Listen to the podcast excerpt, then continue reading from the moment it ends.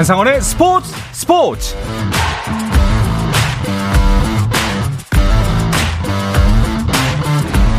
스포츠가 있는 저녁 어떠신가요? 아나운서 한상원입니다.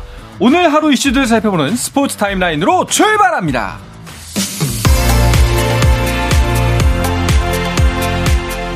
메이저리그 샌디에고의 김하성이 안타와 득점을 추가했습니다. 김하성은 볼티모어와의 홈 경기에 1번 타자 2루수로 선발 출전해 3회 우전 안타를 치는 등 4타수 1안타 1득점을 기록했습니다. 김하성의 시즌 타율은 2할 8푼 4리로 조금 떨어진 가운데 샌디에고는 7회 타티스 주니어의 홈스틸 득점 등을 앞세워 5대2로 승리했습니다.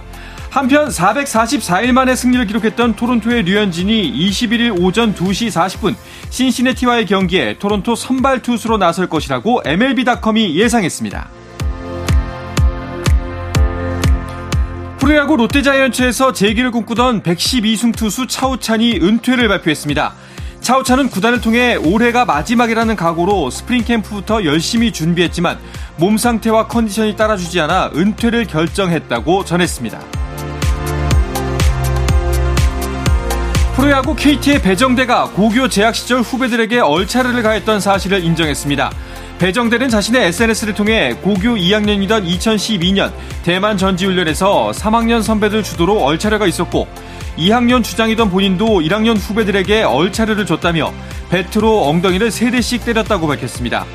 배정대는 또 얼차례 후 후배들에게 사과했으며 운동부의 악습을 비판 없이 수용한 것에 대해 진심으로 반성하고 후회한다고 덧붙였습니다.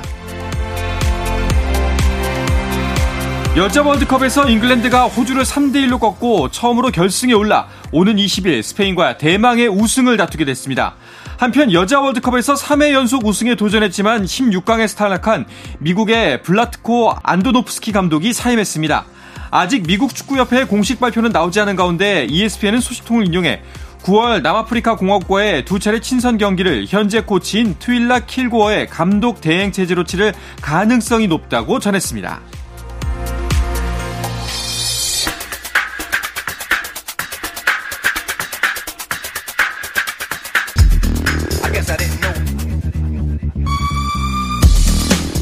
영국과 한국으로 가는 이원 축구 방송 이건 김정용의 해축 통신 시작합니다. 먼저 풋볼리스트 김정용 기자와 인사 나누겠습니다. 어서 오십시오. 안녕하세요. 김정용입니다. 네, 그리고 영국에 있는 이건 축구 전문 기자도 연결합니다. 이건 기자 안녕하세요.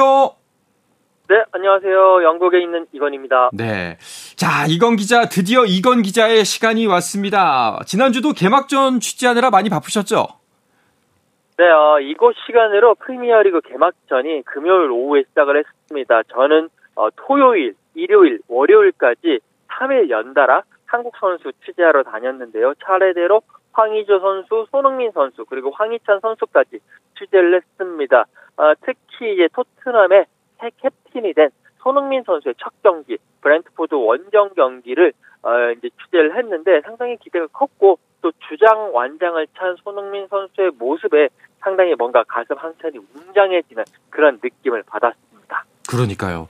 아, 이게 주장이 된다는 것도 굉장히 남다른 의미인데, 그런데 아쉬운 거는 주장 완장을 찬 것까지는 좋았는데, 이제 PK 실점의 빌미를 제공했던 건 많이 아쉬웠습니다. 네, 손흥민 선수 개인적인 활약이 뭐 PK 실점의 빌미를 제공한 게 뭐 엄청난 실체까지는 아니고 뭐 음. 뭐 그게 나쁘진 않았어요. 네. 하지만 결국에는 이제 팀이 이기지 못했다는 그런 아쉬움이 남는데요. 토트넘이 사실은 선제골을 넣었습니다. 전반 11분에 새로 합류한 메디슨의 프리킥을 수비수 로메로가 헤더로 연결해서 선제골을 넣었는데 토트넘이 경기를 장악하고 엔지 포스테코글루 감독이 추구하는 공격 축구를 잘 하는데 싶었지만 브렌트포드가 비교적 일찍 흐름을 다시 빼앗아 가면서 반격을 강하게 했어요. 네. 그래서 어, 마티에스 옌센의 측면 돌파 과정에서 손흥민이 파울을 하면서 전반 26분 페널티킥을 내줬고 음뵈모가 이걸 성공시키면서 동점이 됐습니다. 브랜포드가 기세를 살려서 어, 요한 위사의 슛이 반드베드에게 맞고 굴절되는 그런 행운이 따르면서 역전을 했고요. 토트넘이 전반 추가 시간에 에메르송 로얄의 중거리 슛으로 다시 동점을 만들면서 2대 2가 됐습니다. 그리고 음. 후반전에도 공방전을 벌였지만 후반전은 양 팀 모두 골을 넣지 못하면서 2대 2 무승부로 경기가 끝났습니다. 그렇습니다. 사실 어, 주장으로 나서 첫 번째 경기였지만 뭐 팬들에게 그리고 또 현지 언론에서 그렇게 좋은 평가를 받을 만한 경기는 아니었어요. 네, 그렇습니다. 아쉽지만 현지 평가가 조금 박했는데요. 아무래도 주장 완장을 타고 주장 손흥민 캡틴 손이 되니까 현지 언론이라든지 현지 팬들의 그런 평가 기준이 좀 더 높아졌다라는 것을 좀 느낄 음. 수가 있었습니다. 예를 들어서 어, 왼쪽에서 살짝 고립되긴 했지만 그래도 손흥민 선수가 상대 뒷공간을 파고드는 움직임이라든지 뭔가 크로스를 올린다라든지 슈팅 시도라든지 특히 또 슈팅 하나가 어, 정말 상당히 그 상대 골키퍼에 상당한 선방에 막히기도 하면서 아쉬움을 남겼는데요. 그런 모습 예전 같았으면 그래도 그렇게 박한 평가가 나오진 않았겠지만 이제는 모든 팬들 그리고 모든 언론들이 손흥민 선수만 바라보고 있는 상황에서 어 뭐 페널티킥도 내주고 그렇게 된 어, 모습을 보이면서 좀 현지 언론들은 혹평을 할 수밖에 없었고 평점도 최저 수준이었는데 이제 언론 중에 한 언론 같은 경우에는 손흥민 선수가 75분을 뛰고 교체 아웃 됐는데 이것을 두고 조기 교체가 되었다는 뉘앙스로 좀 부정적인 평가를 내려서 또 많은 현지 팬들에게 어 이거는 뭐냐 좀 너무한 거 아니냐라는 음. 항의를 받기도 했습니다. 그러게요. 75분이 조기면은 뭐 한 85분 정도 돼야 뭐 아니면 90분 다 뛰고 나서 네. 뭐 교체 뭐 맞은 시간에 교체가 돼야 뭐 되는 건가요? 그리고 또 이제 한 가지 부담감 요소가 더 하나 더해졌던 게 그 케인 없이 뛰는 경기였잖아요. 네, 해리 케인이 나갔죠. 네. 그리고 이제 기존 주장 미고 요리스도 이제 다른 팀으로 갈 것이 확정되는 상황이라서 기존 간판 스타 공격 파트너 주장 다 나가면서 손흥민이 주장 완장을 차고 이제는 명실상부한 토트넘의 레전드입니다. 뭐이 음. 팀을 이끌어야 되는 입장까지 되었어요. 근데 이제 중요한 공격수가 한 명 빠졌다 보니까 대체할 그런 공격의 시스템을 만들어야 되는데 일단 첫 경기는 기존 자원인 히샤를리송이 전방에 나오면서 그냥 자연스럽게 전방의 어, 공격수를 대체했습니다만 조화가 잘 되지 않았습니다. 그래서 토트넘의 공격에 대해서 어, 포스트크 굴루 감독도 스스로 산만하다라고 좋지 음. 않은 자평을 낼 수밖에 없었고요. 어, 이제 반드시 영입이 필요한 게 최전방 상황이 되었습니다. 그렇습니다. 손흥민 선수가 뭐 여러 가지 뭐 현지 상황도 그렇고 정황도 그렇고 부담이 컸을 것 같은데요. 경기 후에 손흥민 선수 직접 만나보셨나요? 네, 그렇습니다. 경기 후에 손흥민 선수와 믹스존에서 만나서 대화를 나눴, 나눴는데요. 일단은 경기의 그 무승부에 대해서 큰 아쉬움을 표현을 했습니다. 이겼어야 하는 경기인데 비겼다면서 아쉬워했고 뭐 주장으로서의 여러 가지 이야기를 했는데 손흥민 선수의 그 이야기 주장으로서의 첫 경기 소감 함께 들어보시죠.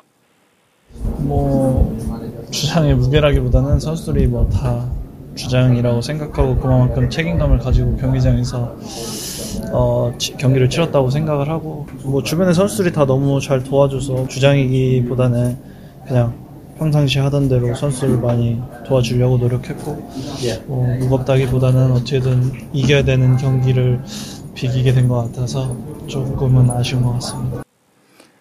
그러게요. 사실 이번 경기를 통해서 이미 알고는 있었지만 정말 필요한 게 무엇인지를 다시 한번 재각인시키는 겨, 경기가 된 것 같은데 일단은 토트넘 같은 경우에는 케인의 대치자를 빨리 찾아야 할 것 같아요, 이건 기자. 그렇습니다. 일단 첫 경기에서 케인이 빠지고 이제 케인의 대체자로서 히샬리송이 원톱으로서 올라왔지만 좋지 않은 모습을 보였습니다. 히샬리송은 체격 조건이라든지 인상이라든지 이런 거 보면 정말 원톱에 어 세계 최고 원톱처럼 보이는데도 불구하고 네. 이 원톱으로서의 그런 역량이 상당히 좋지 않았고 지금 이제 이적 시장이 마감까지 한 2주 정도 남았습니다. 9월 1일에 마감을 하기 때문에 대체자를 찾기 위해서 지금 토트넘은 엄청나게 노력을 하고 있고 일단은 지금 첼시에서 좀 골칫거리로 전락한 로멜로 루카쿠 선수를 데려오고 오겠다라고 접촉하는 등 전력 보강에 총력을 기울이고 있는 상황인데요. 과연 어떤 선수를 데리고 올 수 있을지, 특히 루카쿠를 데리고 올 수 있을지 정말 그 기초가 주목되는 그런 음... 상황입니다. 그런데 그 루카쿠를 데리고 온다고 해도 최근에 들어서 루카쿠가 보인 행보가 결코 곱지만은 않잖아요. 네, 그렇습니다. 루카쿠의 고점, 그러니까 네. 가장 좋을 때의 모습은 토트넘에 와주면 정말 감사합니다 수준이지만 음. 어, 어떤 마음가짐과 몸의 상태, 그러니까 심신이 모두 좀 만족스럽지가 않아요 컨디션이요. 그 첼시와 인테르 밀란을 거치면서 세계 최고 수준의 원톱으로 성장하던 시기가 있었습니다. 네. 그게 약 2년 정도 전인데 그 뒤에 다시 첼시, 다시 인테르 밀란을 왔다 갔다 하면서 뭐 다른 팀으로 보내달라고 소속 음. 구단에 팀의 조화를 깨는 그런 행태도 있었고요. 그러면서 축구만 잘했으면 괜찮을 텐데 컨디션이 굉장히 떨어져서 지난 시즌의 프로에서의 활약뿐 아니라 어, 카타르 월드컵에서 벨기에 대표팀이 조기 탈락하는데 루카쿠가 골을 못 넣은 게 굉장히 음. 큰 요인으로 작용했거든요. 그렇죠. 지금 경기력이 많이 떨어져 있어서 이 점이 굉장히 우려되는 그런 선수입니다. 그러니까 과연 뭐 루카쿠를 데려오는 것도 뭐 쉽지 않은 문제긴 합니다만 루카쿠를 데려와서 이게 과연 케인의 대체제가 될 수 있느냐가 근본적인 질문이잖아요. 그렇습니다. 루카쿠가 과연 정말 지금의 떨어진 폼이라든지 여러 가지 정신 상태를 봤을 때 케인을 대체할 수 있느냐? 현지 언론이라든지 현지 팬들도 거기에 대해서는 정말 큰 의문점을 표시를 하고 있고요. 그렇기 때문에 토트넘은 루카쿠 외에도 어, 두산 블라우비치도 지금 데리고 오려고 하고 있는데 현재 그 블라우비치의 이동료가 약 한 6,900만 파운드, 우리 돈으로 1,165억 원 정도 됩니다. 여기에 아틀레티코 마드리드라든지 첼시라든지 파리 생제르맹도 이 블라우비치를 데리고 오기 위해서 열심히 노력을 하고 있습니다. 토트넘이 케인을 팔고 어, 받은 약 1억 파운드 1680원 정도의 돈이 있기는 하지만 과연 블라우비치의 마음을 사로잡을 수 있을 것이냐 그것도 관건이 될 것 같고요. 음. 전체적으로 케인을 케인이 진짜 이 토트넘에서 한 20골 이상 지난 시즌에는 30골 리그에서만 30골 넣었기 때문에 그 정도의 어, 대체할 수 있는 선수가 과연 시장에 있겠느냐라는 것에 대해서도 이제 생각이 많기 때문에 여러모로 케인 대체하기가 그런 상황이 되겠습니다. 그렇죠. 쉽지가 않죠. 사실 그 케인이 빠지면서 손흥민 선수 누가 사실 케인, 케인의 대체제로 누가 온다고 해도 손흥민 선수의 역할이 굉장히 중요한 입장이잖아요. 어 당연히 손흥민 선수가 케인 없이는 존재하지 않았었고 뭐 케인 역시도 손흥민 선수가 없으면 존재하지 않았기 때문에 프리미어리그 역사상 최고의 듀오 중에 한 명이었습니다. 그렇죠. 네. 그렇기 때문에 상호 보완적인 역할이기 때문에 누가 와도 손흥민 선수의 역할이 중요해질 것 같아요. 네, 그렇습니다. 그리고 이제 어, 새로 오는 공격수의 스타일이 어떠냐에 따라서도 음. 손흥민 선수가 이번 시즌 경기력이 많이 좌우된다 이렇게 볼 수 있겠는데요. 포스테코글루 감독은 기본적으로 공격적인 축구를 하고 싶어 합니다. 네. 그러면 윙어인 손흥민 선수가 전방 공격이 아니고 측면 공격, 윙 플레이에 많이 힘을 써줘야 일반적으로 이제 공격적인 축구가 가능이 되, 가동이 되거든요. 근데 손흥민 선수는 사실은 팀이 좀 수비적일 때 그럴 때 이제 케인과 손흥민 단 둘만 공격에 남겨져 네. 있을 때 그럴 때 굉장히 위력적이었단 말이에요. 그래서 지금 포스코글로 감독이 하는 축구는 손흥민 선수의 장점과 잘 맞지는 않습니다. 음. 근데 이제 새로 들어온 공격수의 스타일에 따라서 어, 팀 공격 전술의 소폭의 변화가 조정이 있다면 손흥민 선수가 전방으로도 자주 침투하거나 슛을 할 수 있는 거리에 오래 머무를 수 있고 그러면 이제 득점력을 살릴 수 있거든요. 그래서 누가 들어오느냐 그 선수가 음. 손흥민 선수를 위해 좀 희생해주는 스타일이면은 금상첨화다 네. 이렇게 생각할 수 있겠죠. 알겠습니다. 자 케인이 없는 토트넘 사실 저희가 지난 시간에도 이제 케인 선수가 있고 없고에 따라서 예상 순위가 달라진다고 말을 했는데 현지에서의 예상도 이제 케인이 떠났기 때문에 토트넘의 전망 그리 밝아 보이진 않아요. 네 그렇습니다. 일단 그 프리미어 리그가 개막하기 전에 현지 전문가들 예상 뭐 우승팀이 누구고 어 토포는 누가 들고 유럽은 누가 나가고 강등은 누가 될 것이다 라는 예상들이 많이 나왔는데요. 그 예상들에 토트넘의 이름이 하나도 없었습니다. 그 얘기는 음. 일단 우승은 못하고 토포도 못 들어가고 그리고 유럽 원정 어, 유럽 대항전 진출권까지 토트넘이 손에 넣지 못할 것이다라는 정말 어, 부정적인 평가가 많이 나오고 있고요. 어떤 그 전문가 같은 경우에는 그냥 우스갯소리로 이러다가 토트넘이 강등권까지 가는 게 아니냐라는 우스갯소리 많이 섞인 그런 어, 예상도 하면서 토트넘의 위상이 케인의 이적과 함께 많이 떨어졌구나라는 것을 느낄 수가 있었습니다. 아 그렇습니다. 뭔가 전환점이 필요할 것 같은데요. 자 일단 이렇게 토트넘을 비롯해서 프리미어리그 팀들은 모두 개막전 일정을 마친 상황입니다. 네 그렇습니다. 그리고 한국 선수가 손흥민 외에도 두 명이 더 있기 때문에 우리가 굉장히 관심을 많이 가졌는데 음. 손흥민 선수의 상대로 뛸 수도 있었던 브렌트퍼드의 유망주 김지수 선수는 일단 이날 명단에서 빠졌습니다. 네. 그리고 황희찬 선수가 역시 개막전에서 활약을 했는데요. 황희찬 선수의 소속팀인 울버햄턴은 강호 맨체스터 유나이티드와 힘든 경기를 했어요. 팀이 0대 1로 졌는데 어, 황희찬 선수 개인적으로는 후반 18분 첫 번째 교체 카드로 비교적 일찍 들어가면서 다가오는 시즌에 꽤 출장 시간을 많이 받을 오. 수 어. 있을 거라는 그런 희망을 좀 보여줬고요. 황희찬 선수는 들어오면서 왼쪽 윙어를 맡았고 어, 메뉴 수비진을 나름대로 잘 휘저어주는 자기 역할을 했습니다. 네, 울버햄턴이 지긴 했습니다만 논란이 좀 있었어요. 어, 음. 어, 경기 종료 직전 후반 추가 시간 막판에 맨체스터 유나이티드 골키퍼 오나나 선수가 그 공중볼 수비를 하다가 뭐 사람을 이제 팔꿈치로 치는 거에 가까운 네. 그런 동작을 해서 울버햄턴 선수를 가격했거든요. 그런데 페널티킥이나 반칙이 전혀 선언되지 않아서 이제 울버햄턴 측에서는 굉장히 억울하다.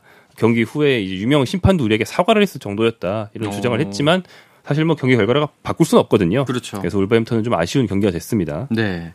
자, 그리고 1라운드부터 벌써 부상 소식이 전해졌는데요. 이건 기자 어떤 선수가 부상을 당했죠? 네, 어, 거의 프리미어리그를 대표한다고 할 수 있는 우리 김덕배 선수, 케빈 더브라이너 선수가 어, 1라운드에서 부상을 당했습니다. 음. 번니 원정 경기를 떠났는데요. 일단 맨시티는 번니 원정에서 3대 0으로 승리를 했습니다. 하지만 경기 도중에 갑자기 그, 그 더브라이너 선수가 어, 통증을 호소를 하면서 교체 아웃이 됐고요. 경기 끝난 이후에 그리고 이제 그 다음 날에 여러 가지 얘기가 나왔는데요. 어, 햄스트링 쪽이 이제 다쳤다 라는 이야기가 나오고 있고 이게 수술을 할지 안 할지 지켜봐야 된다라는 지금 그런 상황이 있고 여러 가지 언론들 여러 현지 소식들을 이제 종합해 보면 약 한 4개월 정도 아... 어, 경기에 뛸 수 없다. 4개월이라고 한다면 지금이 8월이기 때문에 이 말은 2023년 남은 기간은 아예 경기장에 나설 수 없다라는 그런 보도들이 나오고 있습니다. 과르디올라 감독도요. 이 어, 더브라이너 선수의 부상 공백에 대해서 한두 경기 없는 거는 괜찮은데 이렇게 오랜 기간 없으면 상당히 어, 우리 팀에 큰 타격이 있을 수밖에 없다라고 이야기를 하면서 크게 걱정하는 그런 모습이었습니다. 그러게요. 방한 당시에도 우리한테 너무 좋은 모습 많이 보여줘가지고 괜히 친숙한 선수인데 안타깝게 됐습니다. 자, 그리고 이 맨시티 같은 경우에는 개막전에 3대 0으로 이긴 거에서도 또 모자라서 벌써 우승 트로피 하나 가져갔던데요? 네, 그렇습니다. 지난 시즌 각종 대회 우승한 팀들은 이번 시즌 슈퍼컵으로 시즌을 시작하게 되는데 맨체스터 시티는 지난 시즌 3관왕, 음. 자국 2관왕, 그리고 유럽 대항전인 챔피언스리그 우승을 했기 때문에 자국 슈퍼컵과 유럽 슈퍼컵을 모두 했어야 됐어요. 어. 그래서 잉글랜드 슈퍼컵에 해당하는 커뮤니티 실드에서는 아스널의 승부 차이 끝에 졌습니다. 그래서 그 대회는 놓쳤지만 대신에 이제 주중에 열린 어, 세비야와의 유럽 슈퍼컵에서는 어, 맨시티가 승부차이 끝에 또 승리를 했습니다. 네. 그래서 커뮤니티 실드는 놓쳤지만 웨파 슈퍼컵을 가져가게 됐고요. 과르디올라 감독은 이제까지 세개 팀을 프로팀을 세 개 지휘했는데 그 세 팀에서 모두 슈퍼컵을 최소 하나씩은 가져가는 어. 역시 감독계의 전설다운 그런 행보를 이어갔습니다. 대단하네요. 자, 역시 이번 주말에도 김정용 기자 잠을 못 들게 할 만큼 많은 경기들이 프리미어리그에서 펼쳐집니다. 어떤 경기들이 예상되죠? 아, 네, 이거 이런 경기들을 낮과 저녁에 볼 수 있는 이건 기자의 어떤 그 시차 라인이 굉장히 네. 부러워지는 순간인데 일단 토요일 밤 11시에 울버햄턴과 브라이턴의 경기가 있습니다. 네. 황희찬 선수가 뛸 걸 기대할 수 있고요. 같은 시간에 플럼과 브렌트포드의 경기에서 김희주 선수가 엔트리에 이름을 올릴 수 있을지도 음. 지켜볼 만합니다. 넘어가서 일요일 새벽 1시 30분에는 토트넘과 메뉴의 경기가 있습니다. 손흥민 선수가 굉장히 빅매치를 준비하게 되겠고요. 그 다음에 이어지는 경기는 한국 선수는 없지만 네. 맨체스터 시티와 뉴캐슬의 경기가 일요일 새벽 음. 4시에 이어지는데 이 두 팀이 개막 라운드에서 모두 대승하면서 지금 1, 2위거든요. 그래서 굉장히 빅매치로 손꼽히는 경기입니다. 네, 알겠습니다. 자, 토트넘이 과연 2라운드에서는 케인의 공백을 어떻게 메울지 궁금한 가운데 케인을 영입한 미넨의 경기도 관심을 모으고 있는데요. 이 이야기는 잠시 쉬었다가 와서 계속해서 나누겠습니다.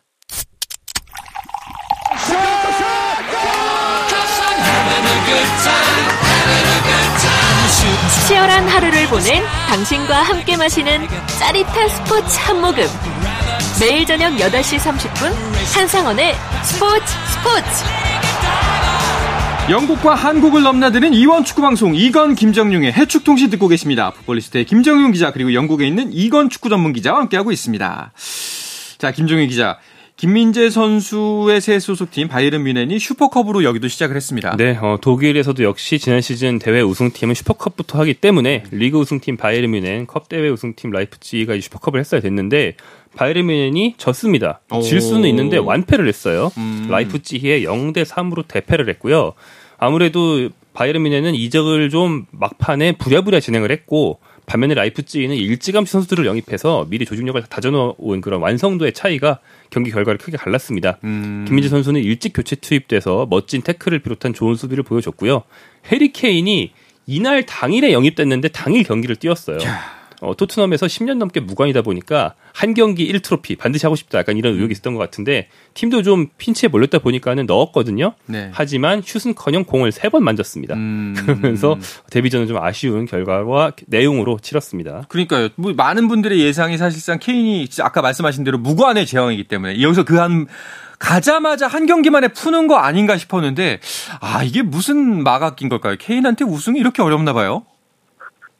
네, 어, 영국 언론이 이제 그 경기 이후에 어, 여러 가지 이 사건을 보도를 했는데 헤드 헤드라인이 어, 케인 그렇게 급하게 24시간 만에 가더니 또다시 무관에 그치나 뭐 라는 식의 그러니까 케인의 무관 징크스는 계속된다 라는 식의 헤드라인들을 많이 뽑았습니다. 어, 말씀해 주신 대로 케인 선수 일단 마이에른 미넨에 그날 이제 이적하던 날 아침부터 계속 뭐 비행기 타니 안 타니 여러 가지 이야기가 나왔었고요. 어 그러면서 밤에 가서 바로 밤에 도착하자마자 메디컬 테스트 받고 그렇게 했던 이유 자체가 바로 슈퍼컵 엔트리에 올라가기 위해서 어, 그렇게 빨리 빨리빨리 이제 진행을 했었는데 결국 0대 3으로 패배를 하면서 스페인의 무관의 그 DNA는 계속되는 상황이고 이러다가는 어, 분데스리가의 우승도 놓치고 놓치는 거 아니냐라는 그런 우려 섞인 그런 예상들도 여러 가지 많이 나오고 있습니다. 네. 뭐 일단은 조금 더 적응이 되고 난 후가 이제 진짜 시험대가 아닐까 싶긴 한데요. 그나저나 김민재 선수 아까 평가를 간단하게 해주셨습니다만 그 데뷔전 어떻게 치렀는지 좀 자세하게 설명해 주시죠. 네, 김민재 선수가 굉장히 인기를 끈 명장면이 또 한 경기만에 나왔는데요. 그 상대 공격수 세슈코 선수가 오프사이드 라인을 뚫고 후방으로 이제 맹렬하게 질주를 해서 골키퍼까지 제치고 빈 골대에 공을 밀어넣기 직전이었는데 네. 김민재 선수가 뒤에서부터 그 특유의 스피드로 전력 질주로 따라간 다음에 슛을 하는 순간에 발을 뻗어서 그 슈퍼 음. 블로킹을 해내서 막아내는 장면이 있었습니다. 이게 굉장히 어, 인상을 현재에서 강하게 준 것 같고요. 그 밖에도 전반전에 많이 흔들리던 수비진보다는 후반에 김민재가 투입되고 뭐 김민재를 비롯한 몇 명의 교체가 있으면서 팀을 좀 정비한 뒤에 경기력이 확실히 개선되는 모습이 있었습니다. 그래서 앞으로는 좀 선발로 뛸 수 있지 않을까 긍정적인 전망을 하게 하는 좀 괜찮은 데뷔전이었습니다. 아 그런데 맞아요. 그 부분을 많은 분들이 좀 의아해하시더라고요. 왜 선발로 출전시키지 않았을까? 그 김민재 선수가 군사훈련 여파가 있어서 부상이나 이런 건 아니지만 몸 상태가 동료들에 비해서 좀 안 좋습니다. 음... 그래서 그냥 이제 약간 벤치에 남겨놓는 선택을 한 거고요. 그렇다 보니까 김민재 선수가 프리시즌에 가급적 많은 경기를 이제 뛰게 싶어 하고 싶었지만 감독 입장에서는 충분히 선발로 뭐 풀타임을 뛰곤 하진 못했거든요. 음. 그 지난 시즌 조합인 오파메카노와 더리우트 선수가 조합을 이뤄서 나왔는데 하필은 더리우트 선수도 요즘 컨디션이 별로 좋지 않습니다. 그래서 두 선수가 교체됐거든요. 더리우트와 김민재가. 하지만 앞으로 둘 다 컨디션을 올리고 더리우트, 김민재 모두가 예상했던 이 조합으로 나온다면 바이에른 수비진은 안정되지 않을까 이런 기대를 할 수 있겠습니다. 네. 자 이렇게 바이에른 뮌헨은 뭐 안 그래도 원래 강팀이었는데 케인, 김민재까지 영입하면서 정말 챔피언스 리그에서 우승 순위 1순위를 다투는 팀이 될 것이다라고 했는데 정작 어 맨시티보다는 우승 확률이 높지 않다라는 평가가 나왔네요. 네, 그렇습니다. 영국의 그 베팅 업체죠. 베팅 사이트 스카이벳이 이제 공개를 했어요. 2023, 2024 유럽 챔피언스 리그 우승 배당률을 쫙 주요 팀들을 공개를 했는데 맨체스터 시티가 2대 1을 받았습니다. 가장 우승 확률이 높다. 그러니까 1파운드를 걸어서 만약에 우승을 하게 되면 2파운드를 돌려주겠다. 그러니까 2배 정도의 어, 그런 우승 배당률을 놓고요. 그다음에 바이에른 뮌헨 같은 경우는 11대 2 그러니까 2파운드를 걸고 이제 바이에른 뮌헨이 우승을 하면 11파운드를 돌려준다. 그러니까 5배를 주겠다. 그만큼 맨시티가 2배인데 바이에른 뮌헨이 5배라는 거는 맨시티 우승 확률이 높다라고 예측을 했습니다. 바이에른 미넨 입장에서는 이번 시즌 챔피언스리그 우승, 분데스리가 우승, 그다음에 대회 포칼 우승까지 트래블을 노리는 입장에서 상당히 좀 자존심이 상하는 아, 그런 분석 결과가 아닐 수가 없게 됐습니다. 음... 두 분한테 한번 여쭤보고 싶습니다. 만약에 이제 김민재, 이제 우리나라 선수 이제 팔, 팔이 안으로 굽는 걸 제외하고 미넨과 맨시티 만약에 그 둘 다 폼이 올라와서 정 말 다 기량이 올라간다고 셨을 때 어느 쪽의 우승이 더 높다고 보세요, 김정현 기자는? 어, 저는 사실 바이에른 미넨이 올리는 게 좀 어렵다고 보긴 하는데 네. 만약에 올라오면 네. 만약에 올라오면 여전히 맨시티죠. 네. 모든 멤버가 다 풀가동되는 맨시티는 네. 좀 극단적으로 말하면 지난 1년 동안 다른 팀들이 한 번도 하지 못한 새로운 축구를 개발했어요. 어... 혼자만 미래의 축구를 하는 수준이었기 때문에 뭐 그거를 깨는 파훼법이 나오기 전까지는 맨시티가 최강입니다. 그렇군요. 이건 기자는 어떻게 생각하세요?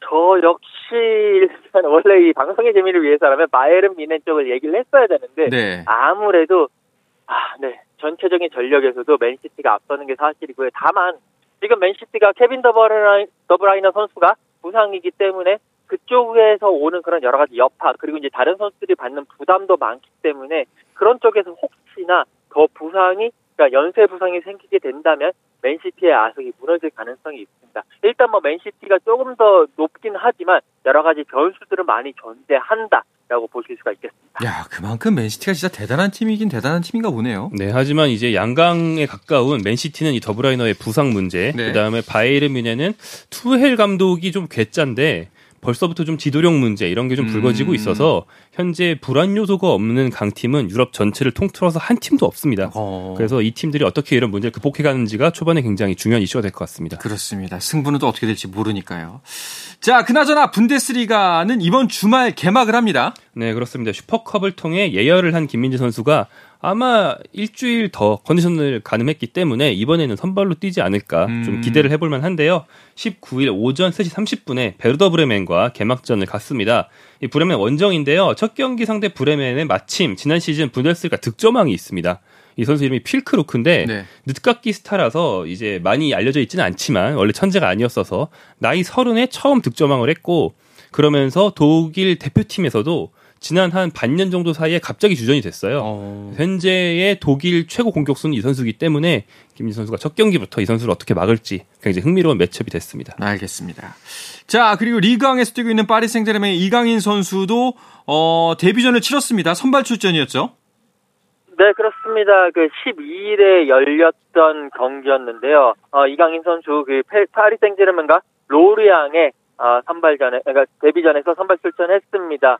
어, 상당히 어, 활발한 모습으로 맹활약 펼쳤고요. 자신감 넘치는 모습이 상당히 인상적이었습니다.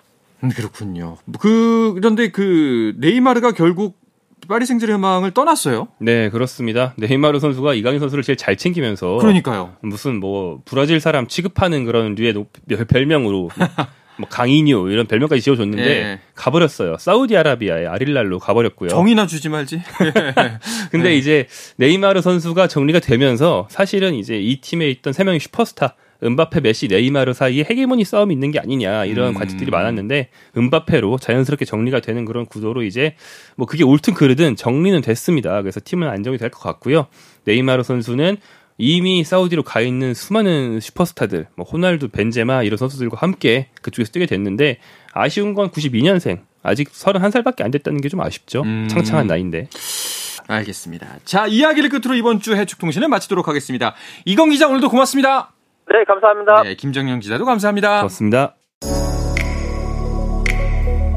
자, 내일도 저녁 8시 30분에 뵙겠습니다. 한상원의 스포츠 스포츠!